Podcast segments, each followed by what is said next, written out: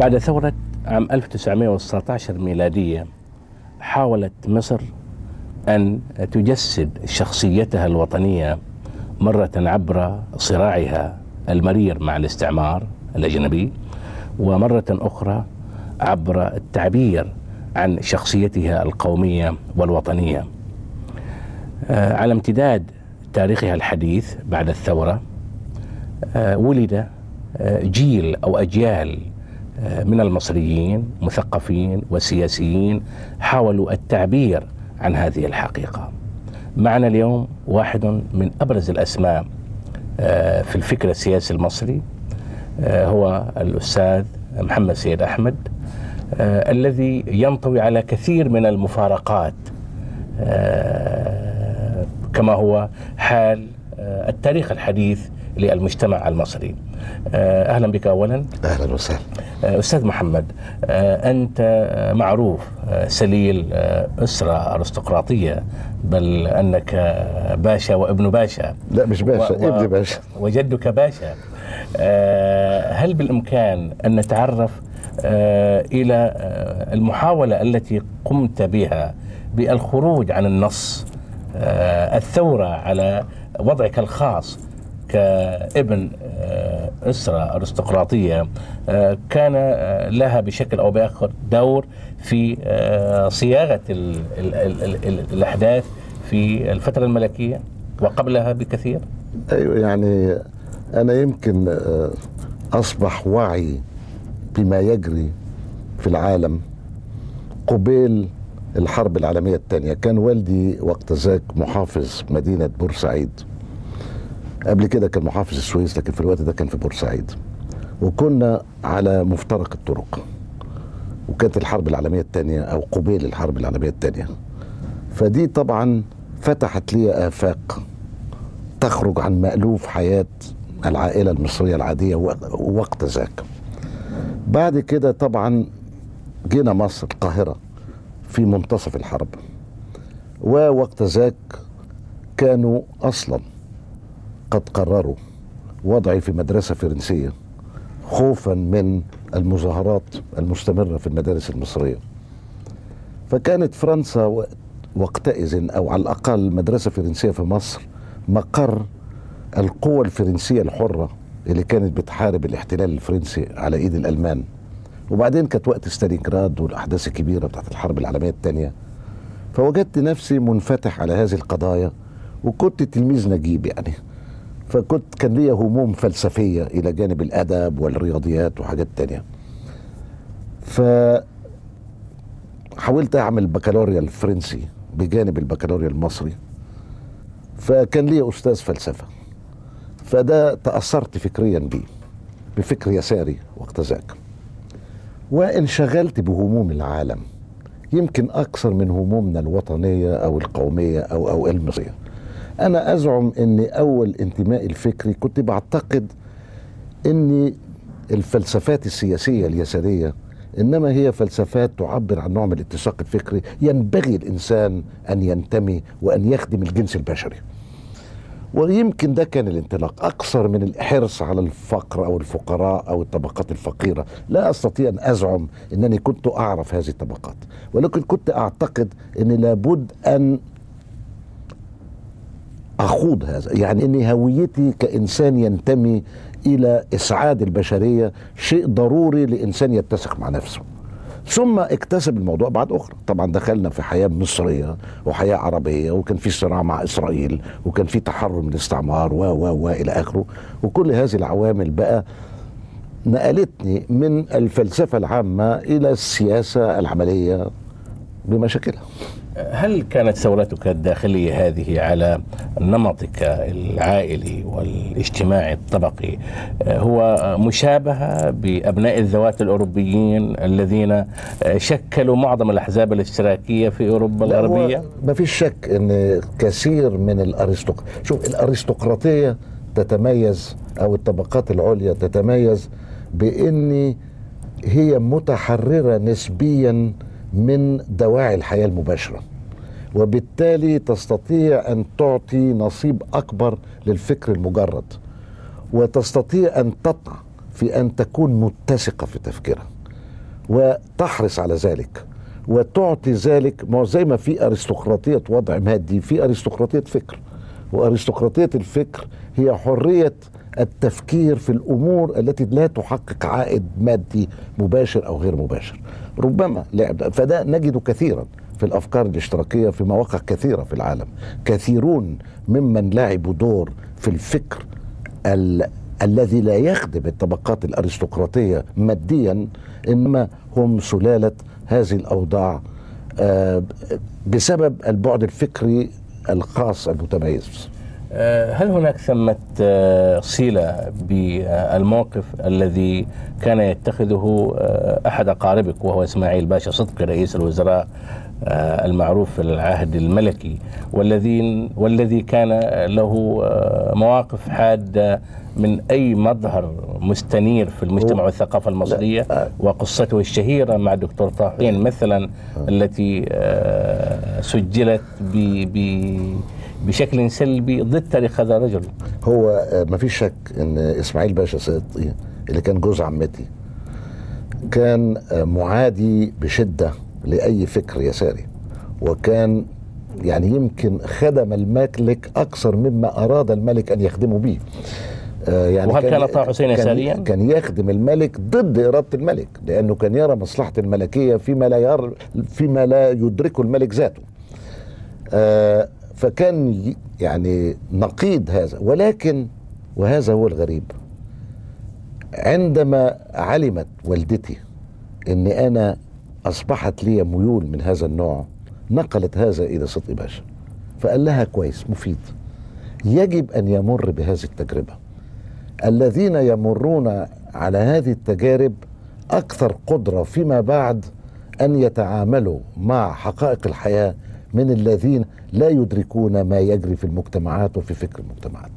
هذه حقيقة. ومع ذلك حرص على أن يعطي لي بعض الكتب الفرنسية تمثل الفلسفة، يعني مثلا كتاب لكاتب ملكي فرنسي مش جمهوري، ملكي في القرن العشرين، كتاب مشهور كان من المدرسة الملكية الحزب الملكي في فرنسا، أو كتب من هذا القبيل. كان يعطيني مثل أو, أو كتاب آخر على ما كان يجري في سجون ستالين، وكتاب كان شهير جدا وقتها لكاتب معروف كان شيوعي سابق وبعدين تحول الى معادي للشيوعيه بشده اسمه آرثر كوستلر مشهور قوي، فاعطاني احد كتبه. وطبعا انا في الفتره دي ما بين تلقي هذه المعلومات كنت بقول والله يمكن صحيح، يعني ما اعرفش، لكن الممارسه بعد كده انهت جوانب القلق الفكري، وككل ممارسه الواحد بيغرق في العمليه. يعني كان لابد بعد كده من سنوات كثيرة، يعني ثبت لنا النهاردة ان كثير مما قاله آرثر كوستلر كان صحيح. عودا الى البدء كذلك، عرف جدك والشبيه باسمك محمد سيد أحمد باشا كواحد من الاسماء التي مرت على محمد علي باشا. كان ارستقراطيا وكان صاحب اطيان. هل بالامكان ان نتحدث عن يعني انا ما اعرفش، يعني دي الاسطوره، ما اعرفش ايه الحقائق في الاسطوره، لكن اعلم في هذا الظرف انه كانوا حريصين على توزيع ارض مصر، او على الاقل محمد علي باشا كان يريد شيء من الاستقرار بعد النظام المملوكي اللي انهار مع الحمله الفرنسيه. فاصبح النظام المصري جديد وكان لابد من بنيه جديده، فهو حرص على ان ينتقي شباب راى في مؤهلات معينه وأعطى لهم أرض في سبيل أنهم يعني يقيموا نظام اجتماعي له قدر من الاستقرار. وهكذا يعني جدي هذا أصبح باشا، وأصبح يعني صاحب مساحات شاسعة من الأرض وهكذا. واستمرت طبعا هذه الأرض مملوك العائلة مع توزيعها طبعا على أفراد عائلة أكثر وأكثر لغاية الإصلاح الزراعي في أيام عبد الناصر. ما هو نصيبك من الميراث يا استاذ محمد؟ لا, لا الثوره بعد بعد ثلاثة وعشرين يوليو طبعا العيله كلها هبطت الى رقم محدود جدا يعني، ووزع هذا بدوره. وطبعا كان وارد نتعرض لمشاكل وبتاع حراسات وبتاع، فانا كنت يعني يعني ضمن القوائم السوداء لسببين، يعني لليمين المتطرف ولليسار المتطرف. ويعني فهذا طبعا مس كل شيء يعني. هل لهذا سجنك عبد الناصر؟ هل لهذا سجنك عبد الناصر؟ لا، سجني لليسار مش للأرض، لكن يمكن بسبب اليسار لم تتخذ ضدي إجراءات قاسية جدا بالنسبة للأرض. أه سيد محمد، أه دعنا نتحدث عن أه تكوينك العلمي والأكاديمي.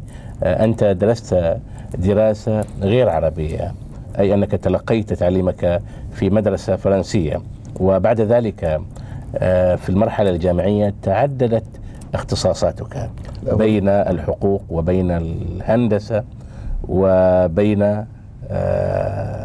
الفنون الجميلة. الفنون الجميلة.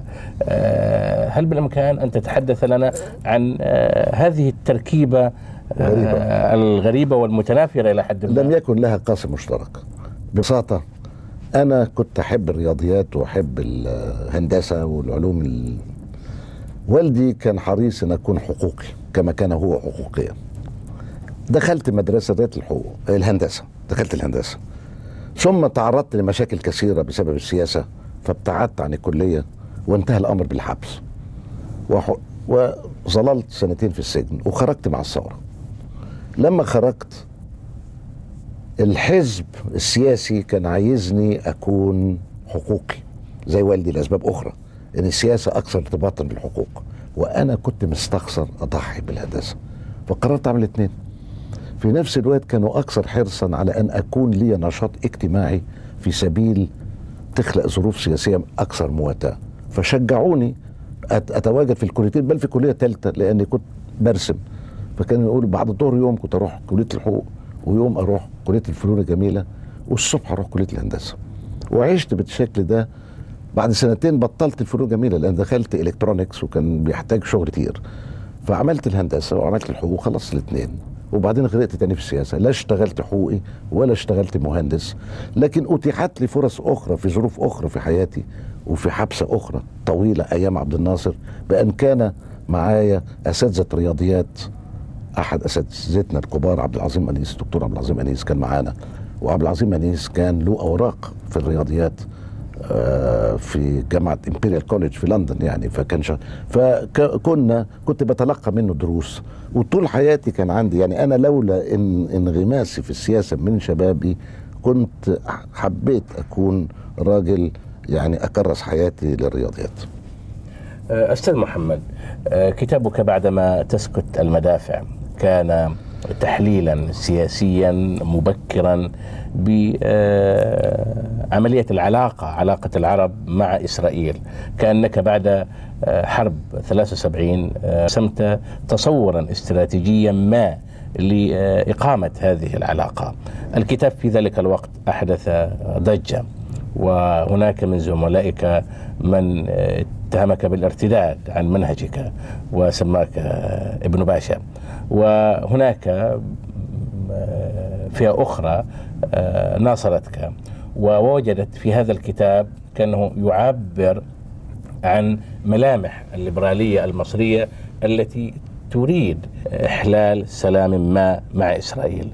ماذا تقول في ذلك؟ لا، هي مش بالضبط كده.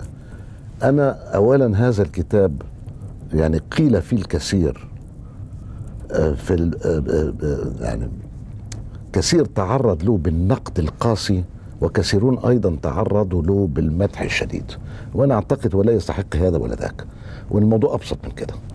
هو اللي حصل إن بعد هزيمة سبعة وستين عبد الناصر حس إن أجهزة الدولة غير كفيلة بأن تعطي له تقارير صادقة عن وضع العدو، لأن ما كانش فيه محاسبة للمخابرات المصرية إلا من قبل النظام المصري، ولم تكن هناك محاسبة من قبل إسرائيل حتى يقال إن الكلام الذي يقال عن إسرائيل صدق أو كذب. لغاية ما جت المصيبة، فالمصيبة أنهت الموضوع وأثبتت أن كثير مما كان يقال عن إسرائيل كذب. فعبد الناصر بعد الحرب فكر إن لابد يخلق مراكز يعرف العدو لا يقع، فجت فكرة انه يعملوا مركز من هذا النوع في جريدة الاهرام، وانا كنت وقتها في جريدة الاهرام. فاللي حصل ان جاب زوج بنته حاتم صادق وسلم له المركز حتى يستطيع أن يعلم ما يجري فيه وهو يجلس معاه بالليل يتعشى. ووضع هذا المركز داخل إطار الأهرام لدى محمد حسنين هيكل لقرب العلاقة بينهم. وكان هذا المركز وراء الجدران المغلقة حر في أن يقال ما كان لا يقال في مصر وقت ذاك. أنا لا أزعم إن اللي كتبته في هذا الكتاب هو ما قيل أو ما كان يقال، ولكن أزعم إن وأقطع يعني بقول إن هذا الكتاب تعبير عن فهمي عما كان يقال دون أن يقال صراحة. وكيف كان فهمك هذا؟ كانت مناقشات صريحة عن مستقبل الأوضاع بعد الهزيمة وكيف الخروج من المأزق وإيه المتطلبات وإلى آخره، وإن استمرار النزاع ده لم يعد مقبولا على إطلاقه كما كان الاعتقاد السائد قبل ذلك، وأن هناك ما هي الشروط في سبيل إن المسألة تكون غير كده. طبعا الكتاب أنا كنت كاتبه خالص النية، يعني كنت كاتبه لحصل إن لما هيكل أبعد من الأهرام بعد حرب ثلاثة وسبعين جالي صحفي لبناني اللي هو فؤاد مطر وعرض عليا نكتب كتاب، وأنا ما كنتش أتخيل إن الكتاب ده هيعمل الضجة دي. يعني ده كتاب نتاج اجتهاد أو فهم لما كان يجري في مركز من أهم مراكز مصر البحثية وقت ذاك، ولكن ما كان يجري وراء الجدران المغلقة ما كانش ما كان يقال أو يكتب. أنا أذكر حتى مرة في مناسبة بكتب مقال في الأهرام، وجدت اتنين من كبار الشخصيات في الأهرام وقتها علي حمدي كمال وعبد الملك عودة، راحوا للأستاذ هيكل وقالوا له احنا عايزين نحذف مقال محمد سيد أحمد. ليه؟ لأن بيضر نفسه، كاتب مقال هيعرضه للمساءلة. فهيكل قال طيب. جيت أنا بالليل عشان صحح مقالي، اكتشفت كده، أصريت المقال ينزل. فروحنا كلمنا هيكل تاني فغير القرار، قال طيب. تالت رجعوا بتاع، انتهى الأمر إن أبعدنا جميعا، قال أنا هأدخل عليه بعد التعديلات، ونزل المقال معدلا لأسباب أمنية مش لقيمة المقال. لأسباب أمنية، رؤي إن رؤية إن بعد ما قلته في هذا المقال لا يقال علنا، وإن كان موضع تفكيرنا في الغرف المغلقة. الكتاب كان كثير من هذا، وأنا لم أكن أعلم إني بتكلم في موضوعات لها هذه الحساسية. ثم فوجئت بالحملة الشعواء على الكتاب، أنا ما فهمتش. كان يوم من الأيام خالد الحسن كان صديقي جدا الله يرحمه، قال لي أنت غلطتك يا محمد إنك كتبت الكتاب ده عشر سنين بدري. أنا ما فهمتش تعبيره وقتها، بعدين أدركت، بعدين بسنوات، أذكر بعد كده بعشر سنوات مرة أنا وهو ونبيل شعت وغيرنا كنا في براغ، وكانت ندوة تحت تحت مظلة الأمم المتحدة لمحاولة محاكاة عملية السلام في الشرق الأوسط قبل مدريد بسنتين، وكان فيها حنان العشراوي وغيره وغيره وشوية إسرائيليين. قلت له ما هو قعدنا بعد عشر سنين وإياه. هو قال أنا أدركت وقتها، الفكرة كانت الفكرة كانت إن أنت مش مصروف لك تعترف إن السلام وارد، لأن إحنا مهزومين طبعا، ده لا يقال، لكن إحنا مهزومين فلا نعترف لهم بإن السلام ممكن. إحنا لابد إن نتكلم كلام تكتيكي، إن نثبت إن السلام مستحيل لخلق ظروف اللي ربما في يوم من الأيام تجعل الكلام اللي أنت بتتكلم عنه ده يتحقق، لكن طالما الاعتراف به قبل أوانه إسهام من جانبنا في هزيمتنا. لكن هذا طبعا مسار لأسئلة، يعني إلى أي حد نملك السيطرة على الاستراتيجية عندما نقصر التفكير على التكتيك؟ هل كان لموقعك الطبقي والاجتماعي دورا في صياغة هذا الكتاب؟ بمعنى آخر حينما كنت تصيغ أفكار هذا الكتاب كأنك تسترجع موقعك القديم في التركيبة الاجتماعية؟ لكن يمكن بشكل غريزي كان في شيء، يعني كثيرين كانوا يعتقدوا أننا لا نملك الانفصال عن متطلبات الهوية مباشرة. يمكن الأصل في التفكير السياسي أن السياسة علم ومحاولة لتطبيق العلم ومحاولة لاستكشاف المستقبل من منطلق علمي يعلو الاعتبارات التكتيكية والسياسية والوطنية والموقعية وإلى آخره. يمكن هذا النهج اللي هو مزروع فيا واللي برر دخولي ساحة السياسة أصلا طغى في هذا الموضوع البالغ الأهمية وجعلني أطرح شيء بلا حساسية رأى الكثير غيري حساسيات مفرطة في أن يطرح بهذه الصراحة. كيف كان استقبال الإسرائيليين لهذا الكتاب؟ رحبوا بي. كيف؟ ترجموه، أذاعوه، أجزاءوا منه في, في إذاعتهم، اعتبروا أن ده تفكير عربي جديد ولافت للنظر. لكن علاقتي مع السادات اللي نفذ كثير مما قلته كانت علاقة بالغة السوء، ولم يعترف بي أبدا، وكان يعتبرني من بتوع عبد الناصر المعششين في مركز دراسات استراتيجية في الأهرام لتلقينه دروسا استنادا إلى أنه خرج على خط الأستاذ. فكانت علاقتي دايما علاقتي دايما ما حبسنيش عبد الناصر، حبسني هو ما حبسنيش، لكن عبد الناصر كان معايا في النهايه، او كانت صلتي طيبه بيه في النهايه، وصلتي كانت بالغه السوء مع السادات. ما هو محور التصور الاستراتيجي الذي طرحته في هذا الكتاب؟ لا انا كنت بستشف، انا كانت في كم فكره اساسيه في الكتاب. الفكره يمكن الاساسيه الاولانيه هي فكره اللعبه اللاسفريه بالزائد كما يقال، يعني وارد نتيجه الكل يكون فيه كسبان، ليس محتوما، ليس من المحتوم ان يكون هناك منتصر ومهزوم. احنا كنا بعد سبعة وستين في وضع منتصر ومهزوم. طبعا كنت هنا بسترشد او بستلهم مخرج من فكره الوفاق الدولي وقتها اللي جت بعد الهزيمه بقليل. الوفاق الدولي كنت بقول وارد ان يحقق مكسب للطرفين لو قدرنا نخلق نوع من التعايش بحيث ان التنافس يكون سلمي واقتصادي بدل من ان يكون حربي، فكله كسبان. هل كنت بهذا تسبق بيريز في تصوره لمفهوم الشرق الاوسطي؟ هو مفهوم الشرق الاوسطي بتاع بيريز مش بالظبط نفس الشيء. انا ما اعتقدش ان المطروح اسرائيليا اليوم بشيء من التمعن فيما يجري هو تنفيذ لهذه الفكره. اسرائيل ما زالت معشوقه، في مشكله كبيره بالنسبه لاسرائيل. قضيه اسرائيل نشات في اوروبا وتحل في في في المنطقه العربيه. هو يريد ان يساوي ما بين يعني تعصب الأوروبيين ضد اليهود وكراهية العرب لإسرائيل، وهذا لا يجوز، لأن العنصر الأول سبب والعنصر الثاني نتيجة، ولا تستطيع أن تضع النتيجة وسبب على قدم المساواة. هو كل ما هم عايزينه أنهم يضمنوا أن العرب يرضخوا لوجودهم في المنطقة، وهذا هو ما يهدفوا. هم بيقولوا خرج بيريز بفكرة الشرق أوسطية أو السوق الشرق أوسطية أو الهوية الشرق أوسطية. ماذا يريد بالهوية الشرق أوسطية؟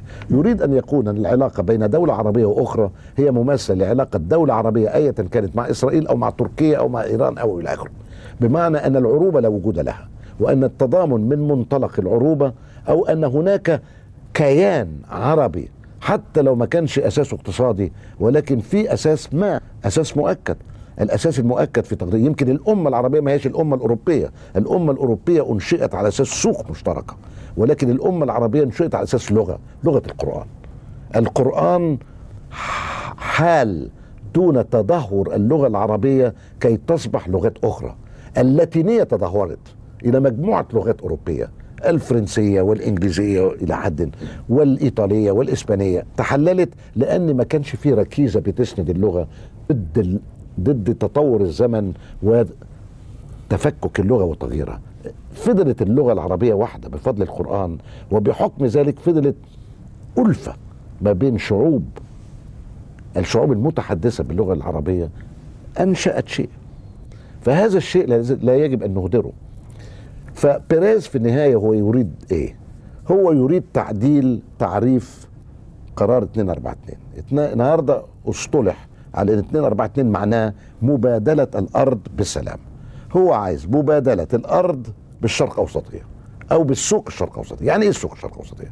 يعني اذا كان عليه ان ينسحب من الارض الى حد او اخر، فعليه ان يزرع وجود اسرائيلي اقتصادي في كل العواصم العربيه من عمان حتى الرباط، بديلا عن الوجود العسكري في الارض المحتله. وبهذا يحمي إسرائيل على نحو أفضل، لأن بذلك يحمي إسرائيل. كيف؟ بأن الأرض المحتلة ما عادتش عنصر أمن بعد الصواريخ المغيرة، وبعد الصواريخ المغيرة الكفيلة بأن تحمل غدا أسلحة نووية. فهو لحماية إسرائيل يحتمي بالتشابك الاقتصادي بديلا من العداء لأسباب تاريخية وأرض فلسطين. آدي مخطط بيريز. مخطط بيريز لم يحقق السلام العادل المتوازن بعد. كان من المتصور استراتيجيا بعد سقوط الاتحاد السوفيتي أن ينحسر الدعم الأمريكي والغربي لإسرائيل، باعتبار أن إسرائيل كانت تشكل وزنا ما في عملية الصراع بين الجبارين. اليوم يلاحظ المراقب بأن الدعم الأمريكي لا يزال مستمرا، ولا تزال هناك رغبة أمريكية وغربية بدعم إسرائيل وجعلها قوة عظمى نووية في المنطقة. شوف، أنا بعد, بعد اختفاء الاتحاد السوفيتي، هو أصل إيه؟ سادات كان له رهان. هو سادات، أنا أعتقد سادات ما كانش قصده يعمل سلام منفرد مع إسرائيل، فقرر يروح إسرائيل عشان يقول الورق في إيديه، وعمل السلام المنفرد بتاعه وانتهى الأمر باغتياله. ده كان رهان، هو كان فكرته رهان مستحيل. كان مؤمن بأن يستطيع أن يكون أكثر فايدة لأمريكا من إسرائيل، وإن لأنه له وجود استراتيجي في المنطقة بصفته عربي، فيستطيع أن يعادي السوفيات بشكل أفضل من إسرائيل. هذا ما تحققش، ولكن لما وقع حرب عربية عربية بديلا من حرب عربية من حرب أمريكية سوفيتية، مصر أثبتت لأمريكا أنا أكثر فايدة لأمريكا من إسرائيل. فبفضل مصر أصبحت هناك رأي عام عربي بأن الدعم الغربي وارد ضد صدام حسين وغزوه للكويت، بينما إسرائيل تلقت صواريخ ولم يكن بوسعها رد هذه الصواريخ، وإلا خلقت مشاكل بين أمريكا وبين حلفائها العرب. فإسرائيل بقت المشكلة ومصر بقت الطرف المساعد. هذا أزعج كثيرون في أمريكا، وبالذات اللوبي اليهودي، واستفادوا من مجيء كلينتون وبيريز ورابين والعلاقة الوطيدة ما بين حزب العمل الإسرائيلي وحزب الديمقراطي الأمريكي، خلافا لما كان الوضع عليه ما بين الليكود وما بين حزب الجمهوري وقت ذاك. وبسبب المصالح الأمريكية الكبيرة في المنطقة، فترتب على ذلك أنهم حاولوا ينتقصوا من وضع مصر لدى أمريكا حتى تستعيد إسرائيل مركزها. ومن هنا كان حرص أم... طب ولأن النهارده كلينتون بالانتخابات الأخيرة ضعف إلى حد بعيد، فأصبح حريص على كسب ود اللوبي اليهودي من جديد، بينما الأطراف التانية اللي بتتحداه لم يعد الحزب الجمهوري بالمعنى القديم بتاع بوش، وإنما حزب جمهوري راهن كما راهن كلينتون من قبله على الظروف الداخلية وعلى كسب رجل الشارع وعلى التخلي عن القضايا الدولية وعلى المطالبة بالحد من الدعم الخارجي للجميع، لكن الجميع لا يعني دايما إسرائيل، لأن يعني في مخارج بالنسبة لإسرائيل. وهكذا نجد أمريكا وإسرائيل تقتربان من جديد على حساب مصر وأطراف عربية أخرى. تشكل أمريكا ظاهرة موجودة في كل المجتمعات الإنسانية في الشرق وفي الغرب. كيف السبيل لبناء تصور استراتيجي يحدد علاقة صحيحة بين العرب وأمريكا؟ نحن نعلم بأن لأمريكا مصالح اقتصادية واستراتيجية في هذه المنطقة. ألم يحن الوقت لكي ينتبه صناع القرار في أمريكا والباحثون في مراكز الأبحاث الاستراتيجية أن يصححوا النظرة لهذه العلاقة؟ يعني عايز أقول أن ما أعتقدش أن أمريكا تحس في الظرف الحالي أنها ملزمة بتغيير رأيها. هذا سوف يتوقف علينا قبل أن يتوقف على أمريكا. نمرة اثنين، ليس هناك قدر بأن أمريكا لابد في المستقبل أن تكون القطب العالمي الوحيد. أولا، القطب العالمي ينتقل من دولة بعينها إلى سوق عالمية، إلى شركات عالمية متعددة الجنسيات. هناك أقطاب دول كثيرة، لكن في صورة غير الصورة السابقة. هناك أوروبا وهي في سبيلها أن تنشأ وتتكون ككيان مندمج، هناك الشرق الأقصى وما يجري فيه، وشيء مذهل ما يجري فيه، وبمشك... وبمكونات تختلف نوعيا عما عرف من قبل في أوروبا أو في أمريكا. فنحن في عالم تتعدد الأقطاب، ولكن أيضا في عالم أحادي القطبين بمعنى آخر، مش بدولة بعينها ولكن باقتصاد مدول وباقتصاد متداخل. وبأيضا المجتمعات المتقدمة ليس كل شيء فيه له مستقبل، لأن هناك القوى العاملة تتقلص، العمل اليدوي يتقلص، العمل اليدوي يستقر في العالم الثالث، ولا مستقبل بلا عمل يدوي. يعني مش صحيح ان احنا داخلين على مجتمع كله عبارة عن آلات تحل محل الإنسان في الأعمال اليدوية. على سبيل المثال شيء بسيط جدا، الإنسان الياباني أو الإنسان الأوروبي الاسكندنافي، المجتمعات المتقدمة جدا، الإنسان يعيش لغاية تسعين سنة في المتوسط، ثلاثين سنة مذاكرة، ثلاثين سنة عمل، ثلاثين سنة ما بعد العمل. الناس الشيخوخة تقتضي جهد كبير، مفيش روبوت، مفيش آلة هتحل محل الإنسان للعناية مع الناس الكبار في السن. أدي نموذج. النهاردة الجيش الأمريكي أغلبه سود، أغلبه مكسيكا، ناس من مكسيكو مش عارف إيه، البيض ما يخشوش الجيش الأمريكي. بكرة مش هتتاح حتى للسود، حتى اللي جايين من المكسيك يعني يملوا هذه الوظائف، هيجيبوا مرتزقة زي في العصر الروماني. الأمور هتتغير. العالم الثالث له أوراق، لأن ليس من الممكن اختزال العمل الإنساني اليدوي ومش فقط الفكري لمدة طويلة.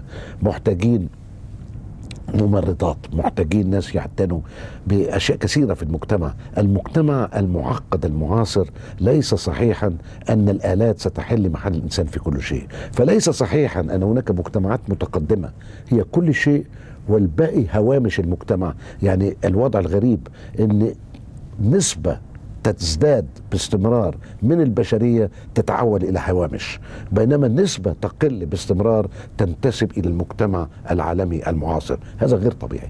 وهذا غير هذا انت تنتقد نظرية المفكر الاقتصادي المصري الدكتور سمير أمين عبر المركز والأطراف؟ إلى حد ما سمير أمين له آراء صحيحة في أشياء كثيرة، هذا من آراءه الصحيحة.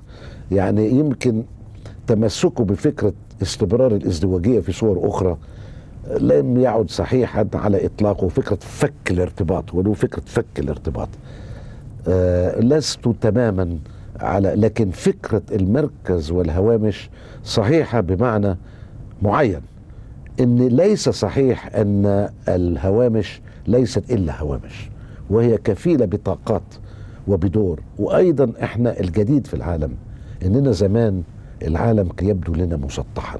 أيام الاستعمار كان في دول متقدمة والساحة العالمية مفتوحة للغزو إلى ما لا نهاية. اليوم كلنا نؤمن أننا بصدد كوكب مغلق لا اتساع إلى غير نهاية.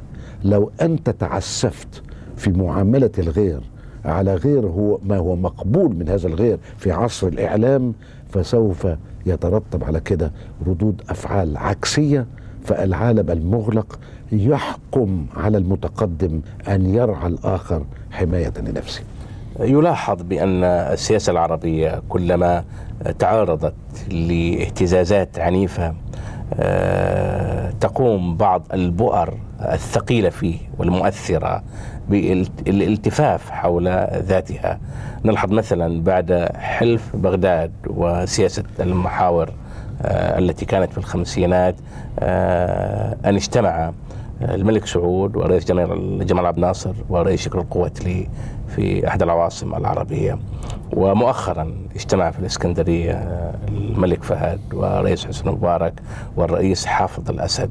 بماذا تبرر الالتفاف هذه القوى الثلاث في الجسد العربي وهي تشعر اليوم بأن المنطقة تتعرض لاهتزازات عنيفة؟ هو تعبير عن أن الأمة العربية أو سميها لسميها يعني الكيان العربي، الوجود العربي لن لن يسكت ولن يرضخ لعملية تستبد إسرائيل بمقدراتها لوحديها، وأن هناك طاقات فعلا في وطننا العربي الكبير لابد أن تقف لأنها لا تستنفد، ومن هنا لابد أن تقف وتتجمع، وهناك أطراف مرشحة أكثر من غيرها كي تكون هي أقطاب الوقوف للتردي إزاء أوضاع معينة ولاستنهاض الهمم في سبيل أن يتحقق للعرب ما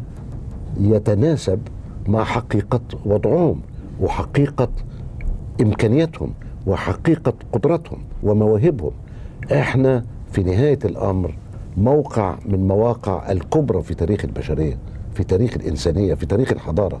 ليس صحيحا ولا ممكنا أن طرفا آخر يستطيع أن آه يعني آه آه يتعامل معنا معاملة آه فيها صلف وفيها علياء وفيها اعتقاد بأن ما نجحت إسرائيل في أن تحققه في أوروبا هي كفيلة بالضرورة أن تحققه في كل مكان.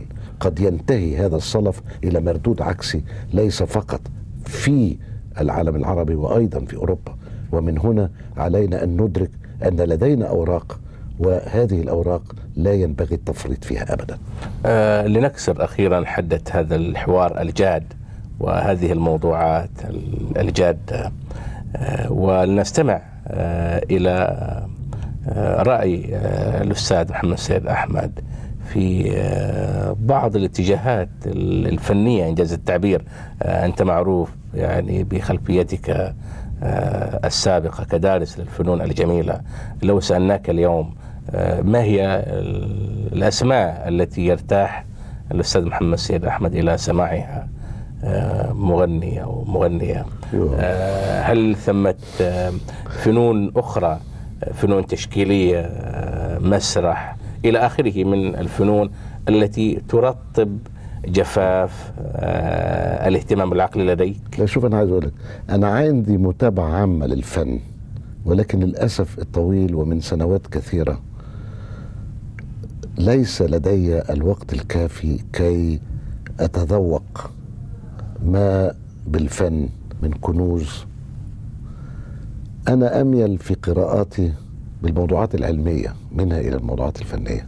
لما أجد وقت خارج انشغالاتي السياسية أنا أميل إلى القراءات العلمية، خاصة أنني اكتشفت في السنوات الأخيرة والسنوات الأخيرة يعني من عشر سنين سبع سنين عشر سنين أنني بحاجة إلى أن أعود إلى المدرسة، ان كثيرا مما تعلمته بحاجه الى قراءه اخرى. العلوم العصريه ثوره في الفكر واعاده نظر في كثير مما استقر في تفكيرنا، وانا شديد ال ال يعني مثلا انا يمكن جنبي في جنب سريري خمسين كتاب، املي ان اقراهم ولا اقرا منهم الا قله، لأني باستمرار في شغل يفرض نفسه على أني أستمتع بقراءته. وما هو هذا الشغل؟ أنت تسافر كثيرا. السياسة السياسة والندوات والمقالات والمناقشات والبرامج المختلفة دي دي أشياء بتفرض نفسها، وأنا أشعر أني مقصر، لأني بعتقد أن في سبيل أن أعطي بشكل أمثل في السياسة حان الوقت للعودة إلى الأصول، إلى المنطق، إلى العلم، إلى فلسفة العلم في عصرنا، وهي تختلف كثيرا من كل ما علمته في شبابي. يبدو لي الآن أننا بحاجة إلى مراجعات أساسية. ليس معنى ذلك التخلي عن كثير مما آمنت به، ولكن معناه أن تقريبا كل ما آمنت به بحاجة إلى إعادة إعادة قراءة في في إطار مختلف ومنظور مختلف.